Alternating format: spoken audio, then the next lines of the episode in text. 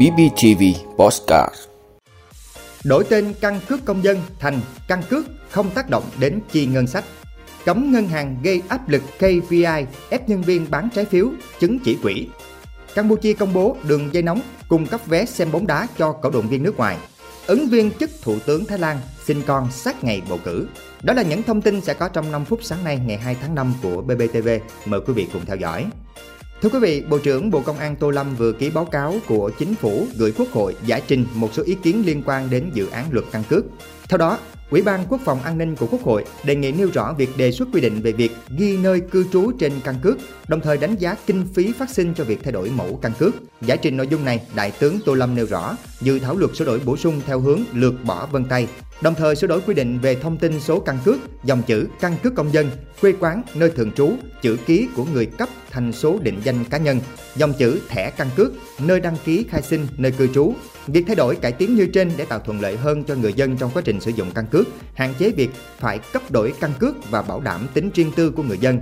Các thông tin căn cước của người dân cơ bản sẽ được lưu trữ, khai thác, sử dụng thông qua chip điện tử trên căn cước. Bộ Công an cũng lý giải việc chỉnh lý thông tin nơi thường trú in trên căn cước công dân thành nơi cư trú in trên căn cước để phù hợp với thực tiễn, vì nhiều người hiện nay chỉ có nơi tạm trú, nơi ở hiện tại hoặc không có nơi thường trú, nơi tạm trú.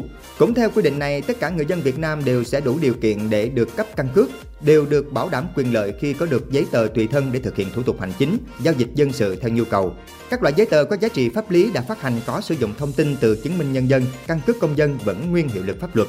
Cùng với đó, căn cước công dân quy định tại các văn bản quy phạm pháp luật trước ngày luật này có hiệu lực thi hành có giá trị như căn cước được quy định tại luật này. Như vậy, việc đổi tên căn cước công dân thành căn cước sẽ không tác động đến chi ngân sách nhà nước, chi phí của xã hội, báo cáo nêu rõ. Thưa quý vị, Ngân hàng Nhà nước vừa có văn bản chỉ đạo các ngân hàng không được gây áp lực đối với nhân viên đơn vị kinh doanh trong việc giới thiệu cung cấp thông tin cho khách hàng, nhà đầu tư mua trái phiếu, chứng chỉ quỹ để đạt chỉ đánh giá hiệu quả công việc KPI. Theo đó, các tổ chức tín dụng chỉ được cung cấp các dịch vụ liên quan đến trái phiếu doanh nghiệp, chứng chỉ quỹ theo đúng nội dung quy định tại giấy phép hoạt động do ngân hàng nhà nước cấp và quy định có liên quan khác. Các tổ chức tín dụng chủ động ra soát, sửa đổi bổ sung hoặc ban hành mới các quy định nội bộ, quy trình nghiệp vụ, mẫu hợp đồng đối với các hoạt động tư vấn, giới thiệu, cung cấp thông tin trái phiếu doanh nghiệp, chứng chỉ quỹ. Khi cung cấp dịch vụ, tổ chức tín dụng phải đảm bảo khách hàng và nhà đầu tư hiểu rõ sự khác biệt giữa đầu tư trái phiếu doanh nghiệp, chứng chỉ quỹ với việc gửi tiết kiệm tại ngân hàng. Các rủi ro phát sinh, vấn đề cần lưu ý khi đầu tư, đặc biệt là rủi ro không trả được nợ lãi, gốc trái phiếu của doanh nghiệp phát hành. Đảm bảo quyền lợi, trách nhiệm của khách hàng và nhà đầu tư bao gồm việc tự đánh giá, tự chịu trách nhiệm về quyết định đầu tư của mình và chịu các rủi ro phát sinh trong việc đầu tư và giao dịch trái phiếu, trách nhiệm của các cơ quan tổ chức có liên quan. Tổ chức tín dụng có trách nhiệm bảo mật thông tin, bảo vệ quyền lợi của khách hàng và nhà đầu tư theo quy định. Thưa quý vị, Liên đoàn bóng đá Campuchia cung cấp đường dây nóng để các cổ động viên nước ngoài liên hệ lấy vé xem các trận đấu bóng đá ở SEA Games 32.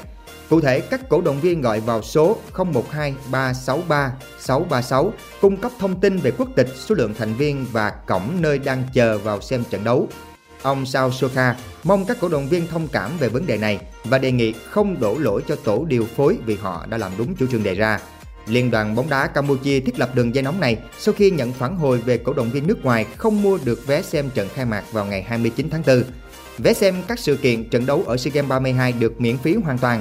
Tuy nhiên, nhu cầu đăng ký vé rất lớn và cách thức tiếp cận cũng khó khăn nên nhiều cổ động viên nước ngoài không thể có vé dù đang ở Campuchia. Thưa quý vị, bà Bio Tongtha Shinawatra, con gái của ông Thạc Sỉn, ứng viên hàng đầu chức Thủ tướng Thái Lan vừa thông báo sinh con trai. Bà Hà sinh bé trai chỉ 2 tuần trước ngày bầu cử Thái Lan. Bà là lãnh đạo đảng phiêu Thai vì nước Thái đối lập, thông báo sinh con trai trên Instagram kèm theo một bức ảnh từ bệnh viện. Đây là con thứ hai của bà. Bức ảnh cho thấy cậu bé được quấn trong một chiếc chăn màu vàng nhạt trong vòng tay cha mẹ. Theo Reuters, bà luôn là lựa chọn đầu tiên hoặc thứ hai của cử tri cho vị trí thủ tướng Thái Lan kể từ khi bắt đầu chiến dịch tranh cử. Ứng viên đối thủ của bà trong các cuộc thăm dò là Pita Limjaroenrat của đảng Tương lai mới. Các cuộc thăm dò gần đây cho thấy phe đối lập đang dẫn trước rất nhiều trước cuộc tổng tuyển cử vào ngày 14 tháng 5 tới, có thể đánh bại đương kim thủ tướng Prayut Chan-o-cha. Cha và cô của bà Biothongtha, cựu thủ tướng Thaksin Shinawatra và cựu thủ tướng Jingluk Shinawatra bị lật đổ khỏi vị trí thủ tướng trong một cuộc đảo chính quân sự năm 2006. Cả ông Thạc Xỉn và bà Jin đều sống lưu vong để tránh bị kết án tù mà các đồng minh nói là nhằm ngăn chặn họ trở lại chính trường.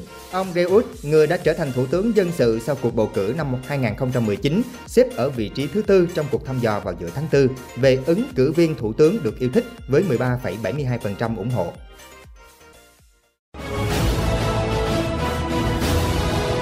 Vị đã luôn ủng hộ các chương trình của Đài Phát thanh truyền hình và báo Bình Phước. Nếu có nhu cầu đăng thông tin quảng cáo ra vặt, quý khách hàng vui lòng liên hệ phòng dịch vụ quảng cáo phát hành số điện thoại 02713 887065. BBTV, vì bạn, mỗi ngày.